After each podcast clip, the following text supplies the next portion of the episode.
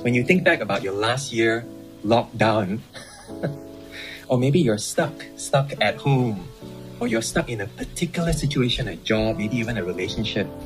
And when you're stuck like that, right, all you can think of is, I want to get out. Please, can someone pull me out? You're stuck and you pray to God, please, can you change this situation?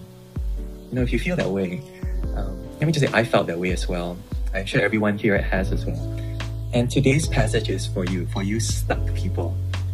But let me just warn you, what he has to say is very hard truth, but very helpful truth because it says, and you look in verse 20, it says this each of you, each person should remain in that situation. And go, what? I'm stuck. I'm asking to be rescued. And here is God's word saying, again and again and again, by the way you see it, stay there, remain there, because that is where God has called you. And Paul will see will say this actually to three different groups of people. That's our three points today. You speak to the married people. So I see a few married people in the Zoom call. To use to use single people, all you who are not married, you're here in the Zoom call as well. And to slaves. I don't think there are any slaves here, but let's see what Paul says to the slaves. married, singles, and slaves. So let's let's start with the married people. So the married people, what he says to them in is verse 4. That's the key verse. And what verse 4 is trying to say to you married people, you married people, you belong to one another. Yeah, if you're very bold, you should say to your wife or your husband, I belong to you, and then you belong to me.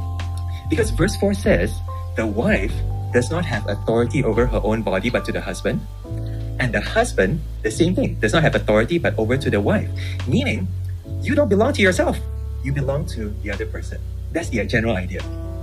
And if you get that I belong to the other person, then verse 5 makes sense. Verse 5 says, Therefore, don't deprive yourself from one another. Don't withhold yourself from one another. And the question I have is this why do you have to tell married couples this? Isn't this obvious? I mean, you're married, you love one another. Why do I have to tell you that you have to love one another?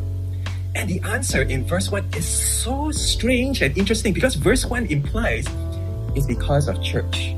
It's because they're trying to be very spiritual. Verse 1 says, Now for the matters that you, you wrote to me about, you are saying it is good for a man not to touch or to have a relationship with a woman, a sexual relationship.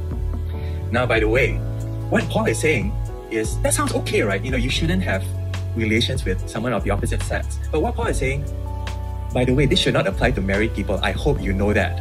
I hope you know that if you're married, you should not apply this kind of rule. But the thing is, they don't. They don't realize this.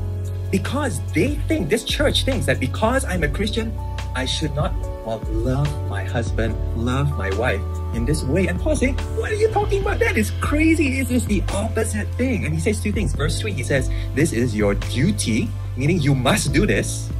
And verse 4, he said, verse 7, so he says, This is a gift.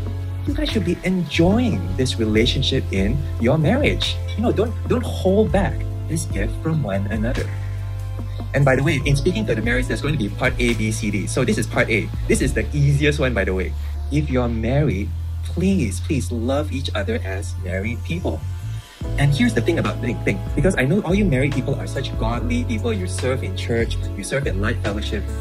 Here's a danger. Don't use church as an excuse not to love, not to love your husband or your, or your wife. Or even don't use God or Jesus as a reason not to be as fully loved. You don't belong to yourself. You belong to the other person. Now, that is the easiest one, by the way. That's the easiest easiest point so far. Part 1A. Part 1A of, of 4, okay? Let's go to part 1B. This is getting harder. This is verse 10. Verse 10. Okay, serious, serious. Verse 10. A wife must not separate from her husband. Verse 11. A husband must not divorce his wife. Now, you might think that this is obvious, but Paul pulls out the big guns because he says, I don't say this. Jesus says this. Verse 10, he says, Not I, but the Lord says this. And what he's saying to this husband and wife who are thinking of breaking apart, both of them are Christians, by the way, who are thinking of breaking apart, he's saying, hey, God looks at your marriage as something that is permanent, important. So even if it breaks down, and even if you maybe, you know, you find it hard to love one another anymore, please do not get married to someone else. That, that's hard, that's hard. It's essentially saying something that should be very obvious, but in God's eyes, marriage is really for life. It's this permanent good thing. You can't say today, I want to marry you, and then tomorrow, oh, I want to marry this other person, therefore I'm going to leave you and marry this other person instead.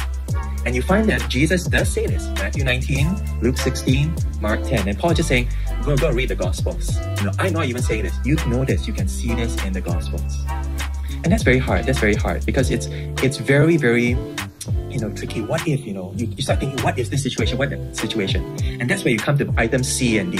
So item B, by the way, he says, you cannot separate, you cannot break your marriage apart.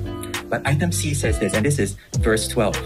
The item C says, what if my husband or my wife is not a Christian? So that's 1C. Says, and Paul says the same thing in verse 12. He must not divorce her. Verse 13, she must not divorce him. Now, this is, uh, can I just say that this is um, if at all any of things I'm saying is really hard or really difficult, please don't come talk to me. Go and talk to Xiong Yap, go and talk to Julian. and, and ask, and what I mean is talk to someone you trust and someone who will really point you back to God. And this is a situation whereby, you know, maybe, you know, your husband doesn't like it that you're going to church. Or maybe you think, oh, because I love Jesus, you know, I want to put him first. Maybe I should put my husband aside or my wife aside. And Paul is essentially saying, you know what, because you're a Christian, that is still not a good excuse. You know, even though he is not a Christian, even though she is not a Christian, Paul actually says, you are a Christian. That's the most important thing. They might not believe in God, but because you know God and you want to obey everything that God is doing, he actually says, verse 14, your husband who doesn't believe God is actually blessed. He says, the unbelieving husband has been sanctified or holified through his wife the wife has been sanctified through her husband.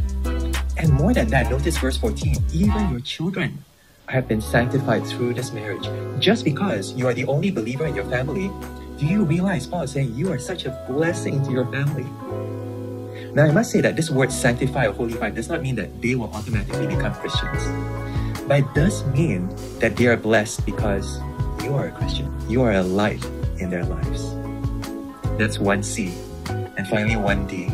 And this is the hardest, maybe most saddest thing, whereby he says, What if the person leaves? Your husband, your wife, who doesn't believe in God, and therefore can't stand you anymore, leaves and walks out. And can I just say, this is so, so sad again, and it sometimes does happen. And they say to you, I don't love you anymore because you love Jesus. And therefore, I think I can't stay in this relationship anymore. Verse 15 says, If the unbeliever leaves, let it be so. You know, like I said, this is very sad, but it does happen.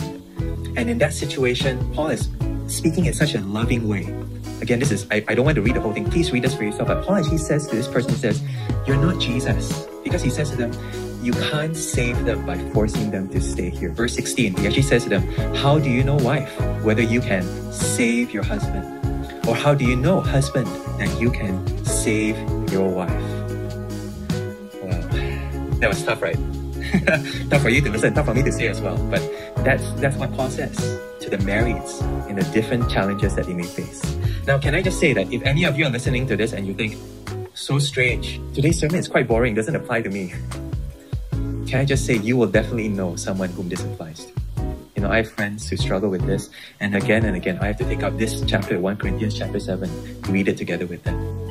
And I guarantee you, maybe you have friends that if they knew you enough, and if they trusted you enough, and they knew you actually had some wisdom and some counsel from God's word to speak to them from this, they would probably want to talk to you about this.